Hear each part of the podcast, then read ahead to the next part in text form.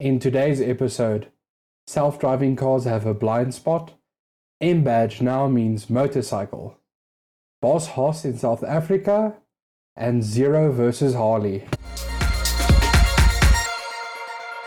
Hello and welcome to everyone in the vast reaches of cyberspace. Let's first start off this episode with a little bit of housekeeping. I'd like to apologize for the fact that there was no episode posted the previous weekend. However, I've been taking some things into consideration. It's really hectic for me to maintain a weekly episode schedule. The demand on the schedule means that I rush episodes to get them uploaded, and this means that the content is often lacking. Thus, as of today's episode, our release schedule will be bi-weekly. No, not twice a week, but once every 2 weeks. This will allow me to give everyone listening better content and quality of content. Thank you guys for understanding and enduring with me. Your support and understanding is really appreciated. Now let's get back to our regularly scheduled content. We've recently received a copy of an ACEM position paper regarding autonomous cars, and the content of the paper is quite concerning. The ACEM notes that motorcycles play an important role in the reduction of congestion in highly developed areas, as well as improve the availability of parking in the same areas. I'm guessing that this points out the fact that bikes can lane filter, and you could easily fit 4 of them in a standard parking space. In the paper, it is noted that autonomous vehicles are part of the exciting present and future. However, manually operated vehicles also still form part of the current traffic scenarios, as well as these scenarios in the foreseeable future. This means that the detection and prediction systems integrated into these vehicles must be able to detect and identify any and all road users, be it cargo vehicles, passenger vehicles, or motorcycles with absolute certainty. It's pointed out that the objects with a known or standardized shape, such as signs, cars, and trucks, are a breeze to detect with the current available technology. The challenge lies in detecting smaller, more dynamic objects, such as a bloke on his crotch rocket, because the shape of one rider and bike can differ vastly from another. Furthermore, there is far less surface area available to the sensor arrays for accurate identification versus the surface area of a car.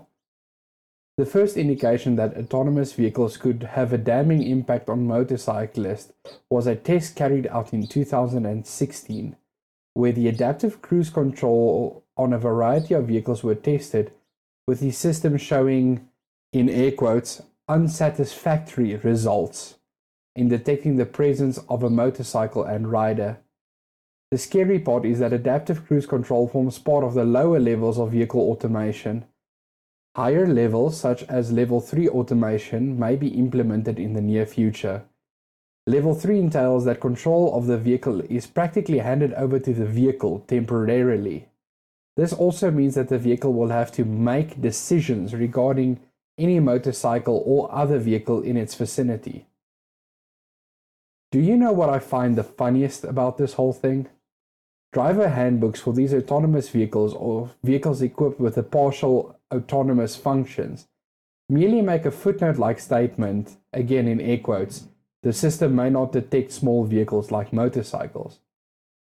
Essentially, they are saying to use it at your own discretion. In my personal opinion, if you are a motorcyclist, know a motorcyclist, or just care for motorcyclists in general, keep an eye on your self-driving car. If you'd like to read the paper yourself, we'll link it in the show notes down below or wherever it is that you will see the episode description. Also, feel free to leave a message on our voice messaging system, voicing your opinion at the link also listed down below. Furthermore, if you like listening to me rant on about weird happenings in the news, please like and subscribe to the podcast. Now moving on to some interesting news from the German motorcycle manufacturers. Rumor has it that BMW filed trademarks bearing the M moniker to its motorcycle lineup. The German manufacturer filed trademarks for the names M1000RR, M1300GS, and M1000XR. This brings up two distinct questions for me. Firstly, will the M1000RR and XR be the spiritual successor or performance model to the current S1000R and XR? Secondly, will we be seeing a 1300cc engine being added to the BMW motorcycle lineup? Currently, the largest engine offered was that of the current R1250GS. Will the M1300GS be a souped-up version of this engine in an adventure bike, or is BMW bringing the GS moniker to another bike with a larger engine? Only time will tell if BMW will actually make use of the trademarks for new motorcycles, or if these models will actually go into production. Next up is Boss Hoss coming to South Africa. For those of you who don't know, Boss Hoss is an American motorcycle manufacturer that produces bikes based around the Chevrolet V8 engines, basically making these bikes the largest displacement and most powerful bikes in the world. Boss Hoss is a unique brand that attracts unique clientele. A trio of South African businessmen have acquired licenses to distribute Boss Hoss motorcycles in sub-Saharan Africa. One of these fine gents is also the co-founder of the famously infamous Kayen Kailami, and now founder of Fire It Up, South Africa's largest pre-owned motorcycle dealer. This means that there is a bit of knowledge of the motorcycle industry, to say the least, from those who will be bringing some of the most badass bikes out there to South Africa. Looking forward to see when and where Boss Hoss will set up shop. And we're back on my favorite rant train, electric bikes. From Fox News, Zero Motorcycles is geared up to take on Harley-Davidson with regard to electric bikes. Sam Poschel, I hope I'm pronouncing that correctly, who is Zero Motorcycles CEO, is confident that Zero can bring the fight to Harley-Davidson. In the midst of the launch of Harley-Davidson's Livewire electric motorcycle, Poschel welcomes the Livewire, which retails at $29,799 US. This is roughly 451,000 Rand at the time of this recording, which makes this a very expensive motorcycle even by current standards. Zero Motorcycles welcomes Harley to the electric bike space and the consumers that they will bring with them due to Harley brand recognition. As I mentioned, the Livewire is an expensive motorcycle that will most likely fall into its own niche market. This is where Zero is set to pounce, as the Zero lineup starts from a mere $8,885, which amounts to roughly 134,000 Rand at the time of recording, roughly a third of the price of the upcoming Livewire.